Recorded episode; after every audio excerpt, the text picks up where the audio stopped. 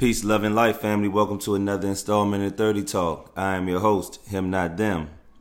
As always, I want to give a shout out to the ancestors, the elders, the listeners, likers, and subscribers. Can't show the hate no love. Don't Mute DC.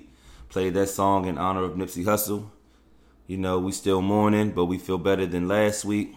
But nonetheless, we still got to pay homage to the God because his homegoing ceremony was um, a couple days ago. It was beautiful.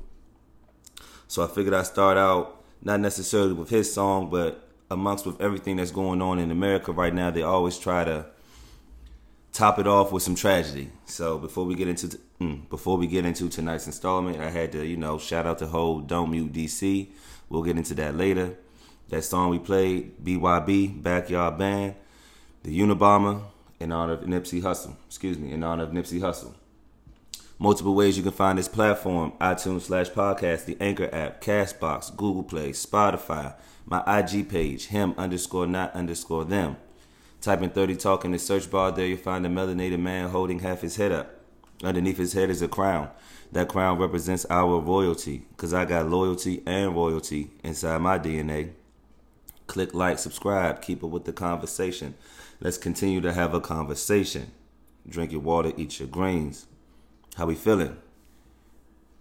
We live, we in effect, we are in full effect. How we feeling tonight, good family? Allergies, you know, they trying their best to still be in season, but that Claritin get that all together. You feel me? We can't play with that. Eyes get the itching, sniffling and all that. So if you hear me sniffle once or twice, it ain't my fault, it's the pollen's fault. But other than that, we are in good spirits, good people. We are on spring break. Well, approaching spring break. Excuse me. Spring break is around the corner. It gives me time to relax. People always ask, why don't you ever go on vacation on your spring break? My vacation is not doing anything, you know?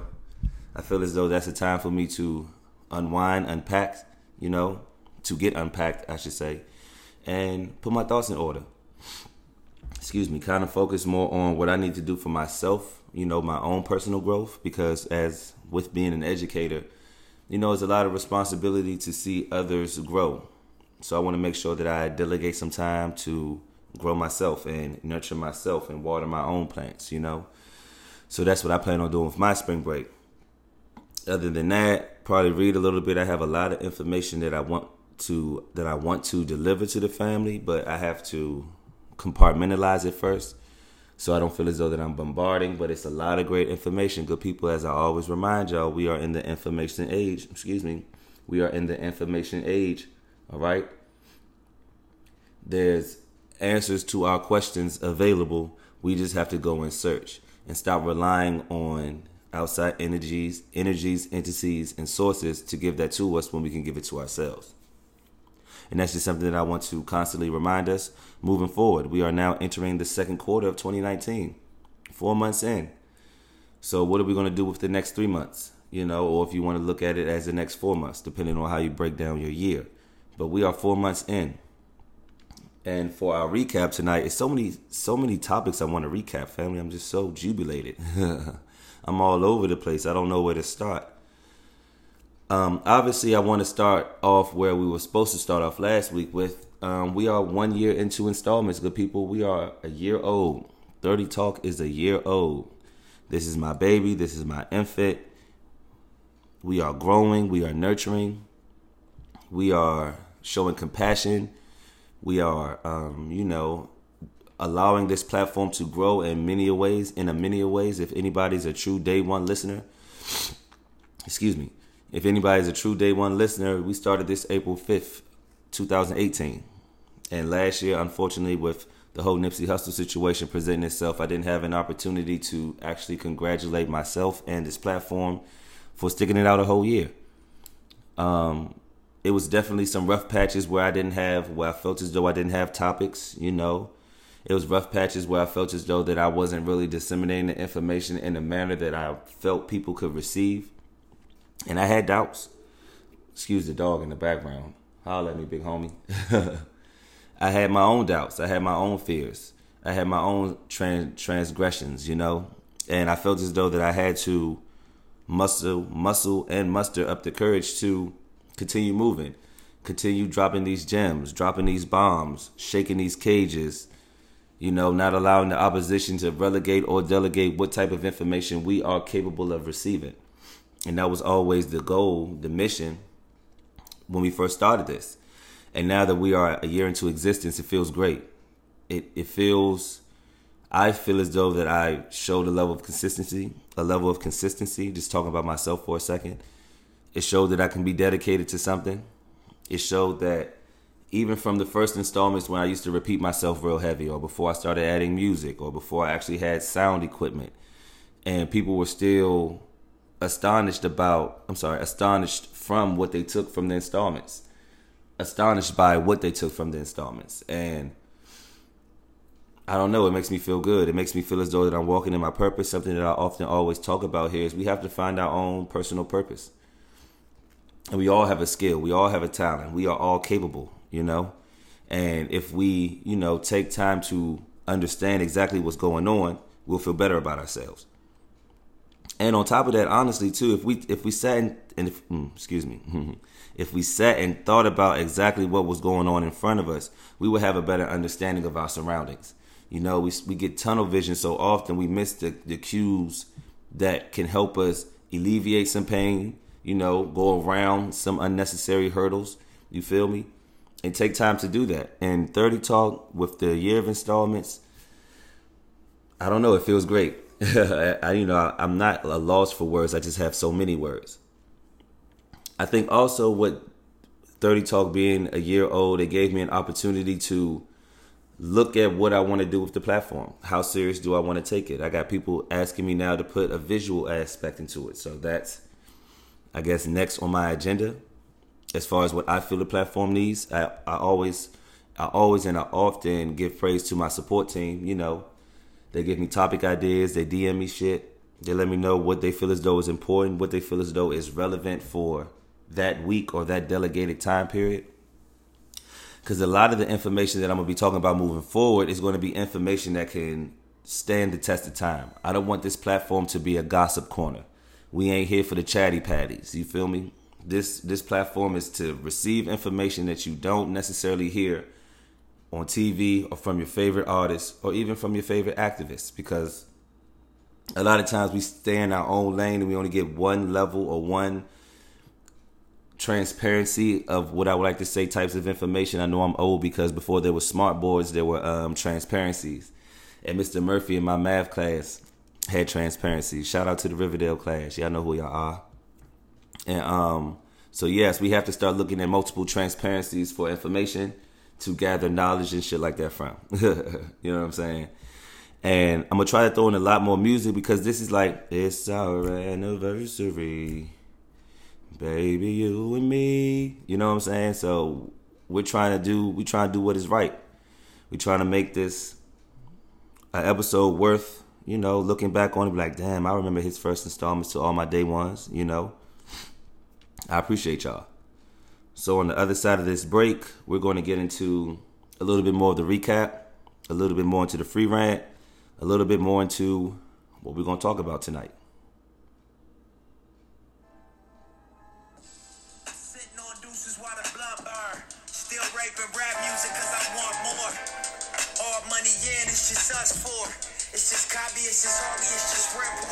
It's just Adam, it's just Black Sam and both the facts. Where your 600 Benz, where your rovers at? Where your Cuban links, nigga, where your rollies at? Where your big booty bad bitches with posters at? Where you hustle, where you run from the police at? Where you ever represented hope, where the hopeless at? Where you had to take an oath before you sold the sack? Dealt with all the pressure, played it like you never noticed that. Amongst it all, put yourself on the map. Turn it to a booming operation. Where your focus at? Where your 600 Benz? Where your rovers at? Where your Cuban leg, nigga, where your roadie at? I would rather shoot before I run. Pressure on my shoulder when it done. You should try and do what we done. Make a million dollars while you young. I would rather shoot before I run. You know you gotta play to God. The marathon continues. Million while you're young. Nipsey Hussle off Victory Lap. Going into the break, we are still recapping 30 Talks one year of existence. And on the first installment, we talked about, for the most part, the Holy Trinity and the origin of the Holy Trinity. And I thought that was important for my first installment because I wanted people to understand where I was coming from with the information and what I wanted people to expect when they tuned into my platform to hear me, excuse me, as I adjust myself. I wanted them to give a I wanted to give a better understanding or an initial understanding or an inaugural understanding of what 30 Talk was all about. And I got to give a shout out to my man Storm. He um he pushed me in that direction. He was like, "Yo, you dropping these gems on IG, bro. You need to open up a platform." And I was like, "For real? I don't even got shit to talk about." you know what I'm saying? Like I don't really know what I want to address. Like I just be talking about whatever's on my mind at the time, and he was like, "Run with that. See how, see how that makes you feel. See where you go from there." And then I had another excuse. I was like, "Well, I don't even know where to record." And then he sent me like three apps, so he already knew, or he had an idea of what I could do for myself. That's why I always encourage people to have a support team around them, because it's always well, it's nice to have people around you that have the same ideas, but it's also good to have people around you that know how to generate ideas and to create. So my support team is full of creators, educators, wellness coaches, you feel me? Motivators, influencers, influencers, if that's how you say it. Told you I got a problem with all words. but yeah, that's what I choose to surround myself with because that's the type of lane that I want to be in. But I also have to understand that there's multiple ways of traveling in that lane. So on the first installment, we was talking about the Holy Trinity. If you want to check it out for yourself, it's probably only 15 minutes because I actually recorded my first installment in my classroom during my planning period. I think it was like a Thursday. And I had second period off. It was an hour. I had about 30 minutes left. I took 15 minutes of that to record my first installment. And when I when I heard myself speaking, I was like, damn, I sound pretty good. And I don't sound nervous. Because I was nervous as shit. Kill. And I ain't had no music. I ain't had no script. I didn't have my little phrases that I have now. I ain't had none of that. It was just, it was just, it was the uh, the pilot episode, you know. And we kicked it. People loved it. It's in the hundreds of listens. You know, I'm saying I'm in the upward hundreds of listens now with my first installment. So that just showed me that even coming out swinging, even if I was going to miss the ball, I was going to give my best swing. And if I don't hit a home run, that's fine. But if I get on base, that's all I need because I'm gonna make it home eventually. You feel me? So with the first installment, we talked about the Holy Trinity, and sometimes, well, more often than none, when we look at the Holy Trinity, we think of the Father, Son, Holy Spirit. And so, when I think of that, and I think of the Holy Trinity, I don't see any aspects of the of the divine of the divine feminine energy. Excuse me, getting a little excited. But yes, when I look at the Holy Trinity, I do not see any resemblance of the divine feminine energy.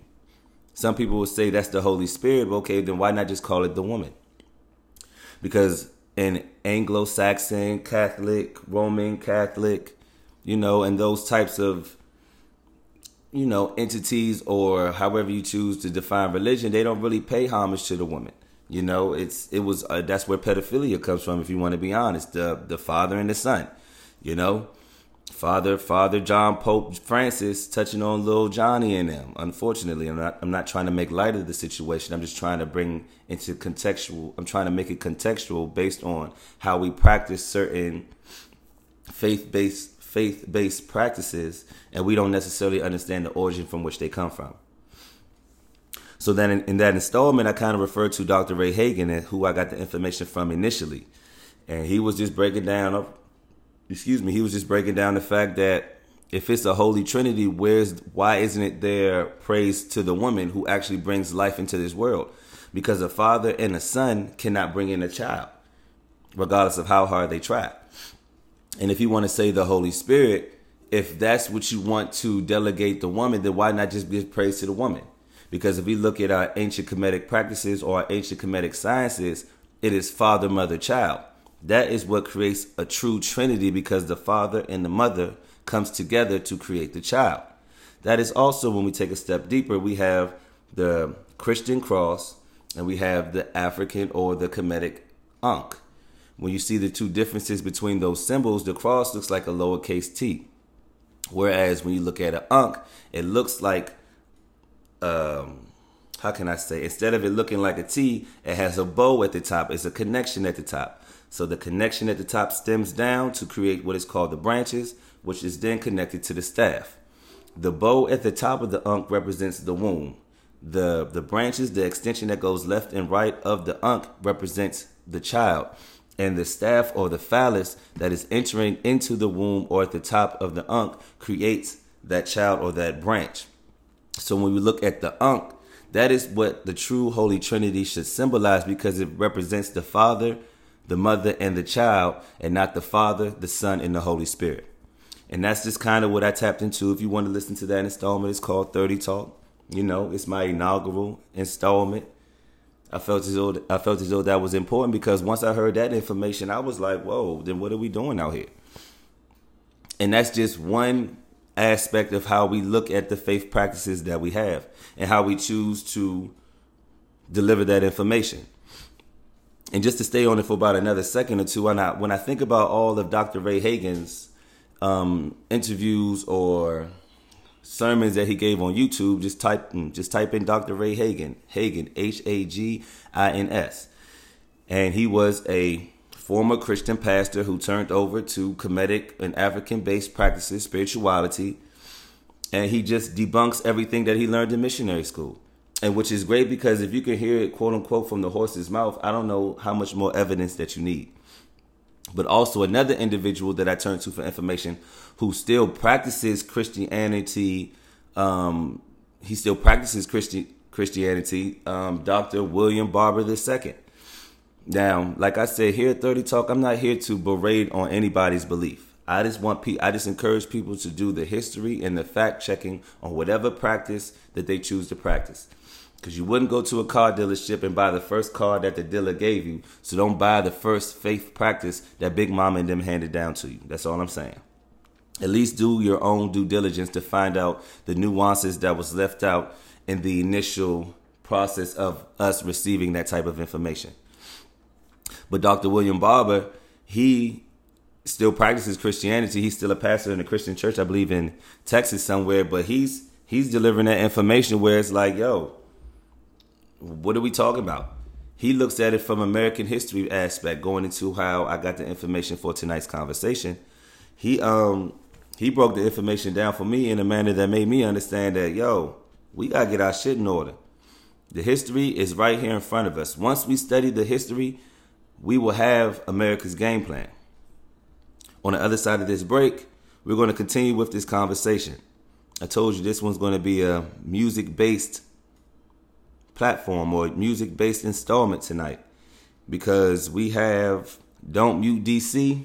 They're really trying to get rid of my music. Well, not my music, but the music that I grew up with that I consider my own. Hear me? And we're to get, we're to get into that on the other side of this break. Oh, excuse me, I, I gotta cue the song up. But um, yes, this is BYB as always, and we're gonna let them rock out. This is the Dipper, uh, uh, the Dipper.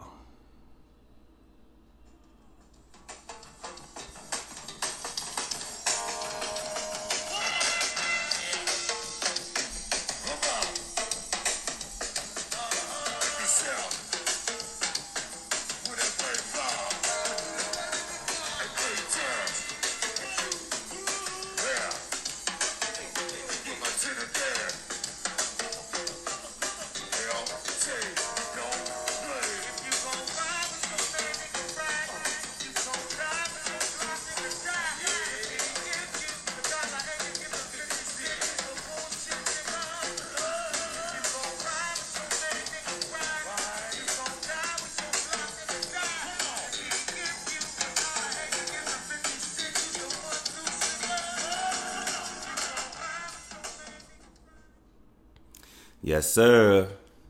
You know that. Now that was probably like if you got like an older cousin or your like your uncle, your uncle that was like ten or twelve years older than you. That's what they was probably playing in their room when you was downstairs playing Sega. But it's nothing like it, you know what I'm saying? And go-go in particular for this area, if you grew up in the Maryland, D.C. area, for individuals who are not from there, from here, um, it's a staple. It's a cornerstone. It's a it's a lifestyle. It's um it's in our blood. It's in our DNA. And to try to take that away from a city just because you just supplanted yourself into that city, you know what I'm saying? That's selfish. Just like the opposition to try to claim something to be theirs just within five months or five years of being there. You know what I'm saying? They didn't nurture it, they didn't grow it.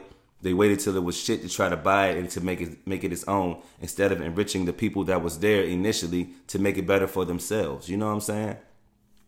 And so that's why this free reign in particular is important because I have to also give pay homage to the legends of the go-go culture. Chuck Brown, you know what I'm saying? All the all the individuals my mother used to listen to, EU and them. You know what I'm saying? Going until like when I was younger, listening to bands. It was Big G. It was it was Rare Essence. It was Groovers. It was Junkyard.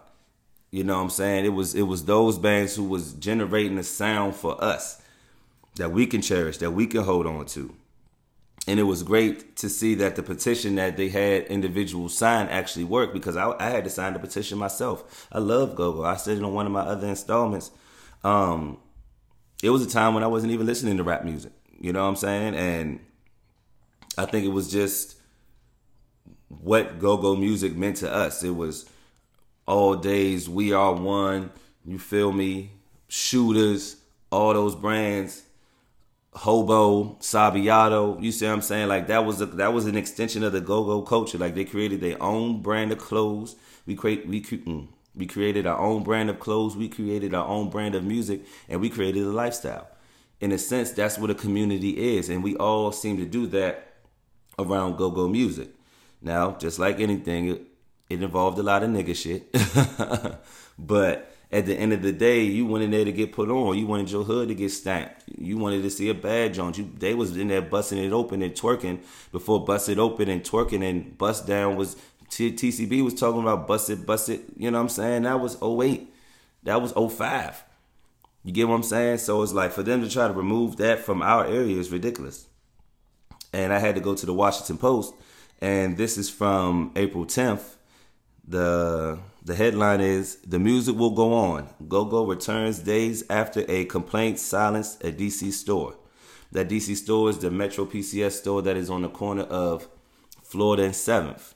And everybody know that when you're coming down Florida to get to U Street, or if you're going to any if you're going to Shaw, you know what I'm saying, wherever the case may be, if you're going to U Street Station, you will pass that music. You will hear that music. You will hear that sound, the original culture of our city. And it got so crazy that the T uh, that T-Mobile's chief executive John Legere, John Legere, said that the music should not stop in DC. And um, I'm gonna read his quote. He says, T-Mobile and Metro PCS are proud to be a part of the Shaw community. The music will go on, and our di- mm, and our dealer will work with the neighborhoods to compromise the volume. Continuing, I have looked into the issue myself, and the music should not stop in DC. T-Mobile and Metro by T-Mobile are proud to be a part of the Shaw community. X, Y, and Z. So like that just shows the power of the people when we can actually come together as a brotherhood, sisterhood, as a union, and not off not off some Negro shit, off some quote unquote black people shit. You know what I'm saying? Where I hate when people always try to identify everything that's going wrong. Excuse me, everything that's going wrong in society. They blame it on the influences of hip hop or quote unquote urban culture, as if we don't have such a positive influence on damn near everything else that goes on on this planet. You get what I'm saying? and it throws me off a little bit, a lot of bit, when I think about it because, excuse me, as I turn my pages, it throws me off a lot of it because it shows me that we still have a lot of maturing to do, we still have a lot of growing to do. But this also showed me that at this moment, this very moment in history or in DC culture history, they try to take away a staple from us, and we didn't allow them to do that we um we stood on our own we stood together as a community we said no you're not going to take away our music We're not going to allow you to pretend as if this wasn't here before you got here and it's going to be here long after you leave. I'm talking about the colonizers, you hear me? The gentrifiers, the white fragilitists. You understand? We, we can't call them white supremacy anymore because ain't nothing supreme about their behavior. So I felt that was just dope to shout out, being seeing as though that I'm from the DMV, more so the Maryland side, you know.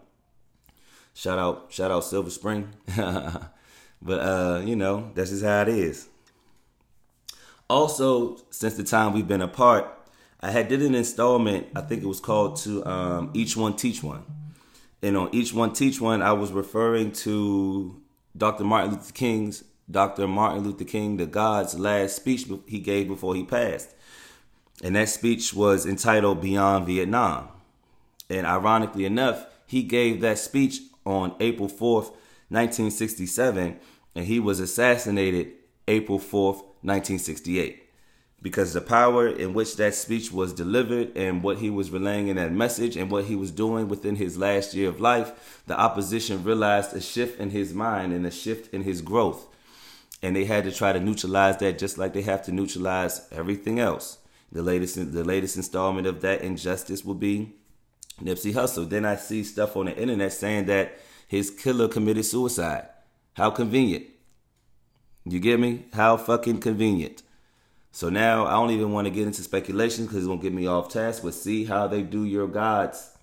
Hmm, I apologize. See how they do your melanated messiahs. They crucify you in front of your own people. They crucify you in front of your own store. And then we don't even get justice for the individuals who took such a great life. And you have the nerve to say conspiracy theory. It should have been a conspiracy enough when he got a lawyer that helped, that did not, I'm sorry, didn't help, but didn't get OJ convicted. So obviously he can't, he didn't do his sole purpose for the white man in the first place. Why do you think he's gonna do his job now? This is what we're dealing with, people. Neither here nor there.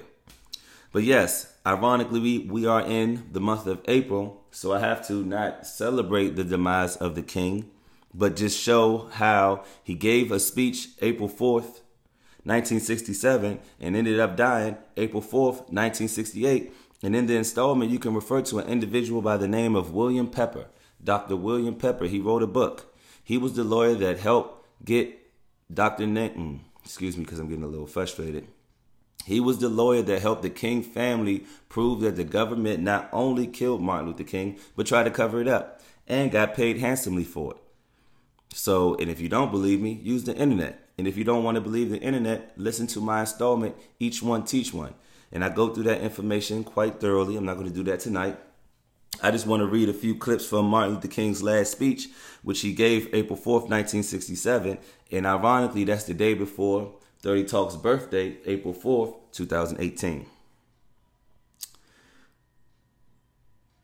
We are taking the black youth, and I quote, we are taking the black young men who have been crippled by our society and sending them 8,000 miles away to guarantee liberties in Southeast Asia, which they have not found in Southwest Georgia or East Harlem. He also said in this, street, um, in this speech, a time comes when silence is betrayal. Martin Luther King could no longer sit back and allow the opposition to give this nonviolent approach to the civil rights movement of the 1960s. He realized that yes, we might want the same equality as the opposition, but we want it on our own accord. We don't want the crumbs from your loaf. We want to make our own bread so we can feed ourselves. You see what I'm saying? And that wasn't the original message that Dr. Martin Luther King was delivering. So they had to, you know, eradicate him from the situation, unfortunately. Um, last quote from his speech. Like I said, if you want to hear this in its, tota-, in its totality, you can listen to my Each One Teach One installment. I know that I could never raise I could never again raise my voice against the violence of the oppressed in the ghetto without first speaking to the greatest proprietor of violence in the world today, my own government.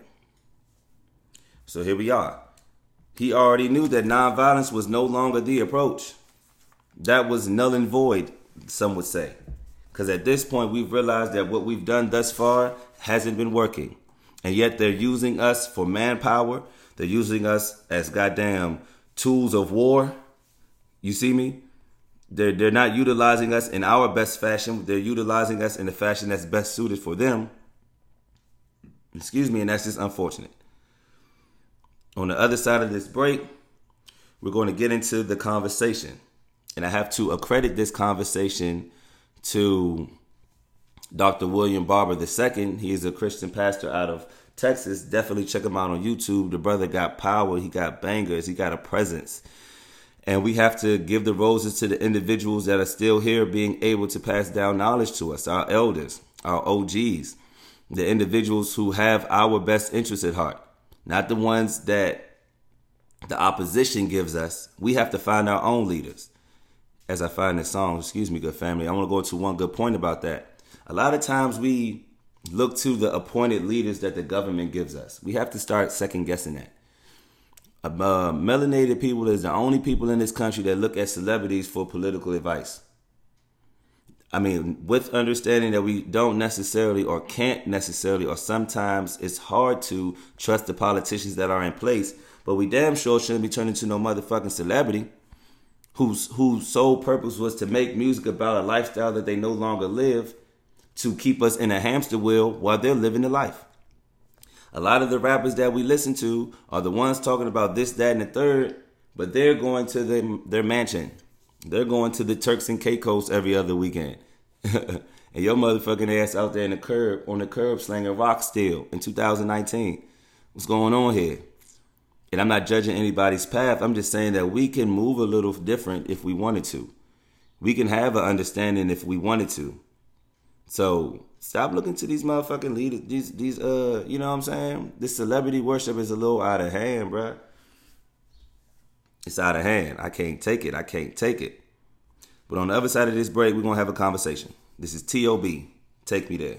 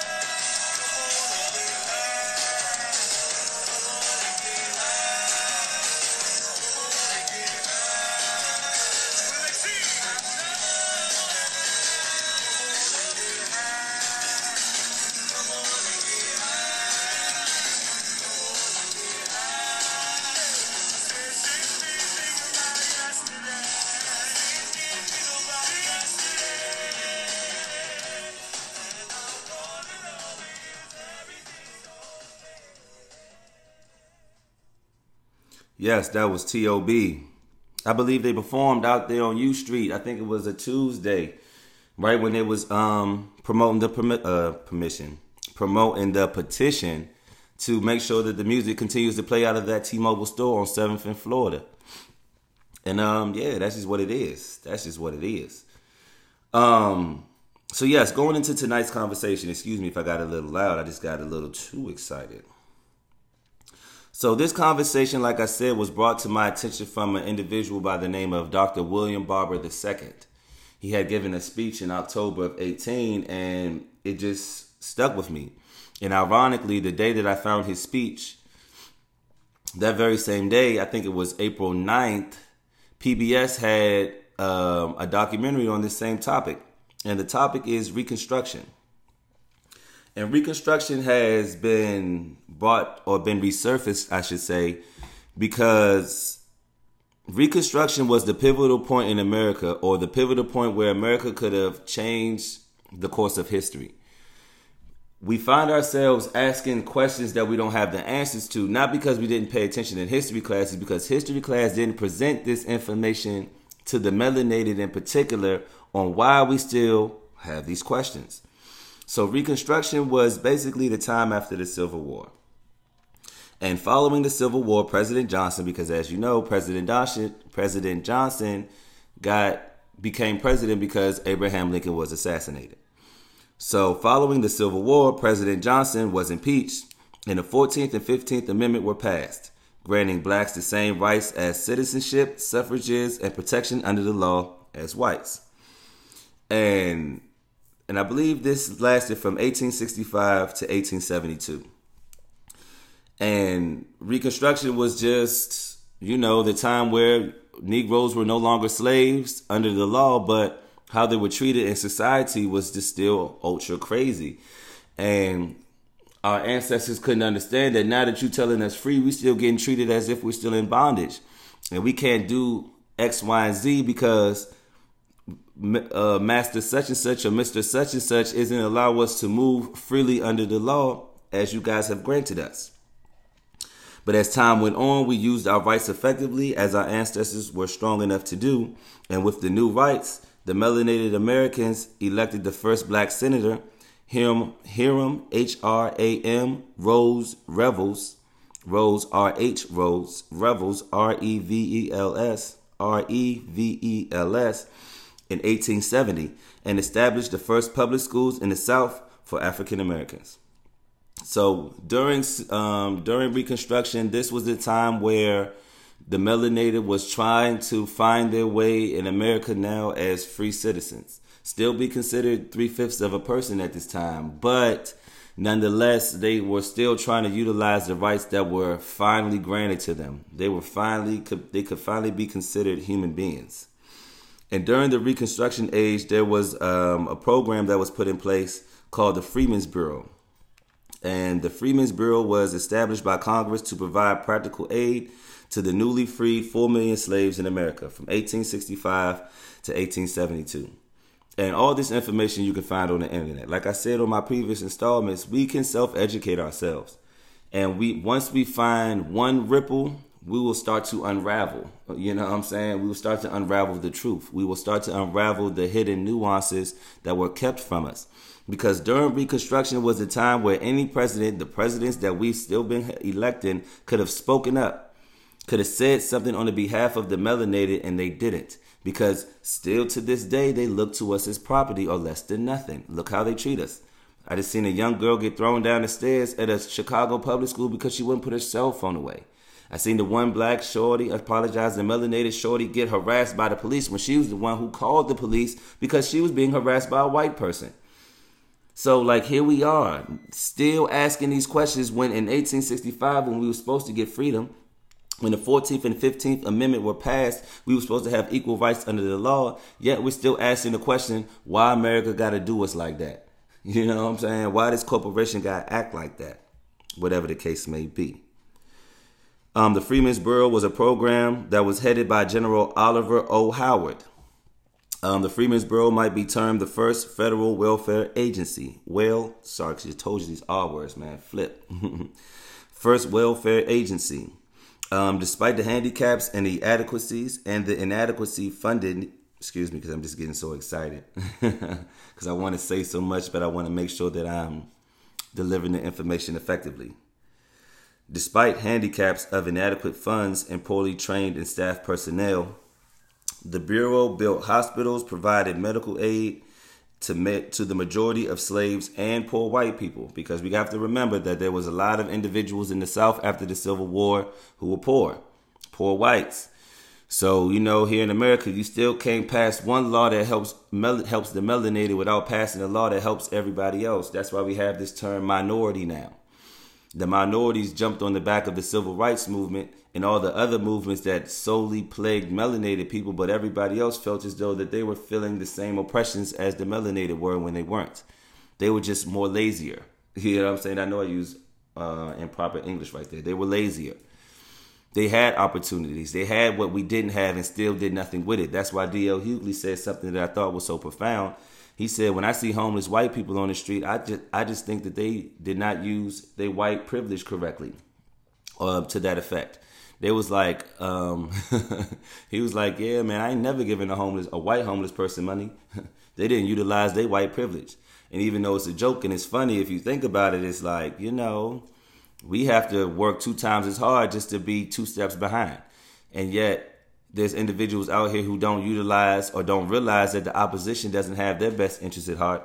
And instead of combining with the melanated or the destitute to uplift ourselves as a unit, instead of still thinking that your poor ass is better than me because you white.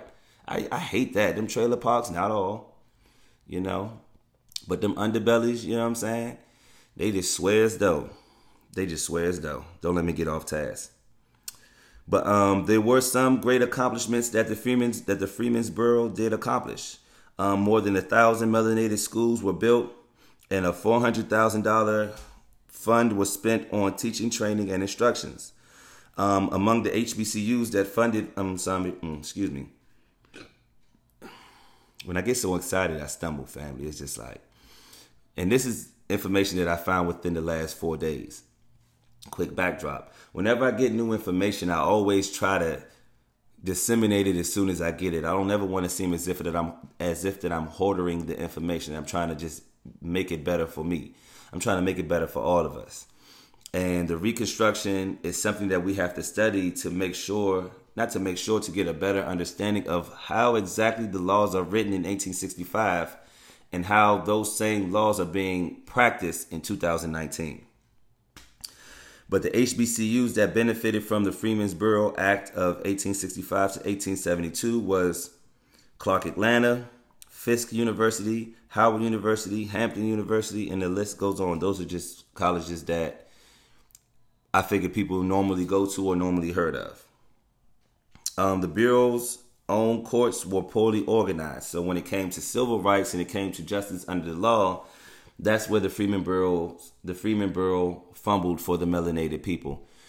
Um, once President Johnson allowed the schools to be built, once the same individuals who were running the program started coming to him with civil laws, civil laws, and civil acts, he acted as if he didn't want to hear that shit. and the PBS documentary, and you can find it on YouTube, and you can find it on the PBS.org website. Just type in Reconstruction Era you know, come right up. It's a very good look for individuals who are trying to learn, trying to better themselves.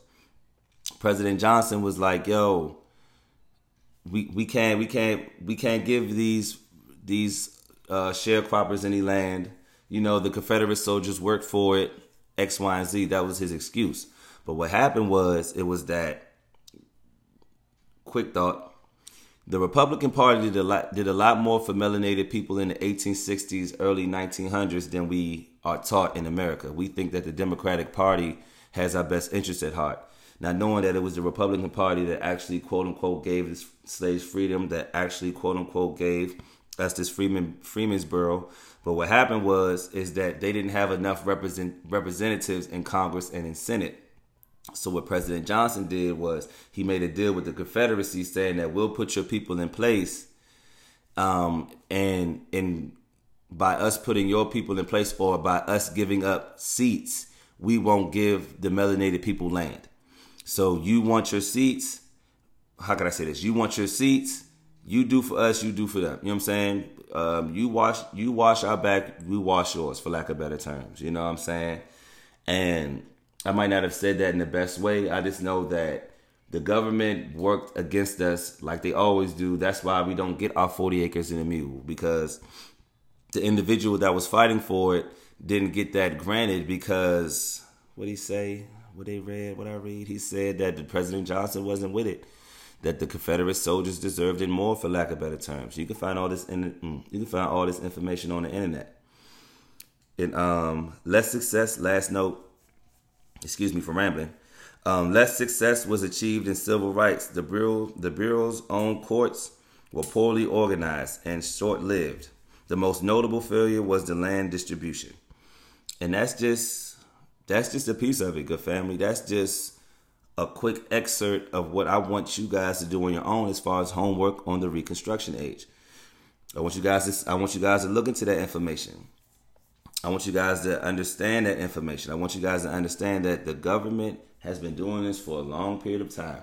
And all they're doing is taking the old laws that they had written in the early 18, I'm sorry, in the late 1800s, 1865 to be exact, because that's when slavery was supposed to be over, right? Or have ended. So, yeah, just take time to look into Reconstruction. Other than that, Keep your head up. I'm your host, him not them. And if you really want to have this conversation with me, we got to start doing research. This is the God Nipsey Hussle. Face the world. Yeah, this your life, you can play with it. You make your bed, you lay in it. Do your be safe with it. Triple in the state prison. Blue laces in my blue chucks. I ain't never gave two bucks. BT, I jumped the hood up. Asking if that nigga Nip hood, what? Like I wouldn't take it to the back with you. Same nigga walk the track with you. Same nigga shot a strap with you. Same nigga bought a sack with you. 19 touching two birds.